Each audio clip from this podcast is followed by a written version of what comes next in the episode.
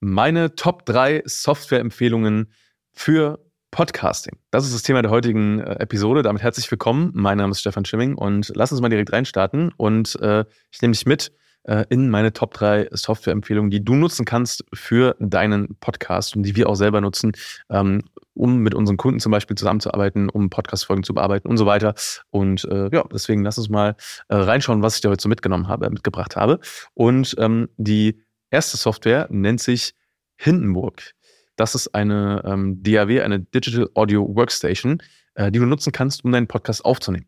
Und äh, DAWs gibt es ziemlich viele. Ja, gibt es, äh, weiß nicht, äh, von Adobe, gibt es äh, Logic und so weiter und so weiter. Gibt es sehr, sehr viele verschiedene, die du nutzen kannst, ähm, um einen Podcast aufzunehmen. Ich persönlich mag Hindenburg sehr, sehr gerne, weil äh, Hindenburg sehr aufgeräumt ist ähm, und trotzdem die wichtigsten Features an Bord hat. Ja, es hat ähm, finde ich eine sehr coole Ästhetik. Also im Vergleich zum Beispiel zu ähm, Tools wie Audacity, falls du das schon mal gesehen hast, ich finde das halt pothässlich. Und Hindenburg ähm, macht mir persönlich halt auch irgendwie Spaß, damit zu arbeiten.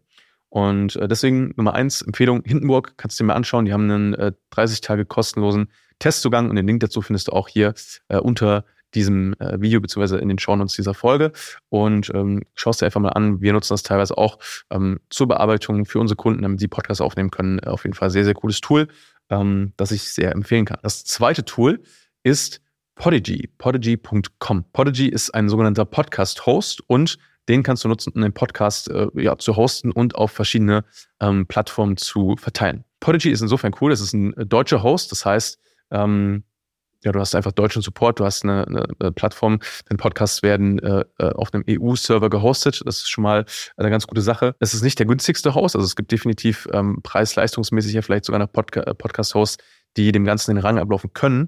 Ähm, aber Pod Podigy ist aus meiner Sicht sehr, sehr zuverlässig. Also wir haben damit sehr, sehr gute Erfahrungen gemacht. Ähm, es hat eigentlich bisher immer alles funktioniert. Und ähm, sie haben halt auch ein paar sehr coole Features mit an Bord, so ab der, ab dem ähm, mit dem mittleren Preismodell, also sie haben verschiedene Preismodelle ab dem mittleren Tier, ähm, geht es äh, sehr, sehr cool äh, los mit ein paar coolen Features. Zum Beispiel mit einem ähm, automatisierten Intro und Outro. Das heißt, äh, man kann da mit ein paar wenigen Klicks sagen, hey, ich hätte jetzt gerne an meinen ganzen Folgenkatalog ein bestimmtes Outro, nämlich diese Audiodatei hier äh, vorne dran gefügt oder hinten dran gefügt. Und das kannst du natürlich nutzen, ähm, zum Beispiel für gezielte Promo-Aktionen ähm, um äh, ein Produkt zu bewerben, um auf irgendwas Bestimmtes hinzuweisen, was gerade ähm, Zeit ähm, zeitsensitiv äh, ist, sage ich jetzt mal, wenn du einen Produktlaunch hast zum Beispiel. Und äh, das haben wir schon sehr erfolgreich eingesetzt bei ähm, eigentlich fast allen unseren Kunden mittlerweile. Und deswegen Podigy auf jeden Fall eine Empfehlung. Ähm, wenn du jetzt gerade am Starten bist, einfach nur mit Podcasting, ähm, das einfach mal dir anschauen willst, vielleicht nicht unbedingt die beste Empfehlung.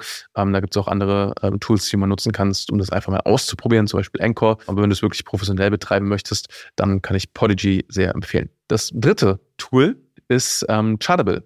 Chartable.com ist ein, äh, ein Tool, eine Website, äh, wo du die Podcast-Charts ähm, weltweit dir anschauen kannst. Das heißt, äh, in verschiedene Länder, auf verschiedene Plattformen aufgesplittet, äh, namentlich vor allem Apple und Spotify, kannst du dir anschauen, okay, in welchen Kategorien ähm, ranken gerade welche Podcasts am besten. Und das ist halt einmal cool, um zu gucken, okay, wer ist denn da gerade so ähm, aktiv und erfolgreich.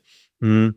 Aber es ist auch sehr cool, um deinen eigenen Podcast ähm, zu verfolgen. Ja, das heißt, da kannst du den kostenlosen Account erstellen und kannst deinen eigenen Podcast ähm, quasi monitoren und kannst du verfolgen, okay, wo befindest du dich denn gerade in den, in den Podcast-Charts, auf welcher Plattform und in welche Kategorie. Ähm, und das ist ganz cool, damit du einfach weißt, hey, wie gut funktioniert das eigentlich, was du gerade tust? Und wir nutzen Chartable für uns, für unsere Kunden, ähm, so zur Erfolgsmessung, um einfach zu gucken, okay, wie ähm, funktionieren die Maßnahmen ähm, zur Vermarktung und äh, ja, wie sieht das Ganze denn auch aus in der, äh, in der Entwicklung? Ja, wie schneidet der Podcast dann in den Charts ab? Ist die Tendenz eher positiv, eher negativ? Und dann können wir damit quasi sehr gut arbeiten. Und äh, genau, das sind mal so drei Tools, drei Software-Tools, die du nutzen kannst ähm, für dein Podcasting und äh, die wir auch äh, sehr, sehr gerne nutzen. Und deswegen äh, lass mich doch mal wissen, was gibt's denn noch so für Tools, die du gerne nutzt? Schreib das doch mal in die Kommentare hier.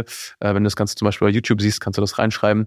Ähm, und würde mich sehr interessieren, was du da noch so für äh, Tools und Tipps auf Lager hast. Und äh, ja, das war's zu dieser Folge. Ich freue mich sehr, dass du zugehört hast. Und ähm, wenn du diese Folge hilfreich fandest, dann teile sie gerne mit anderen Leuten.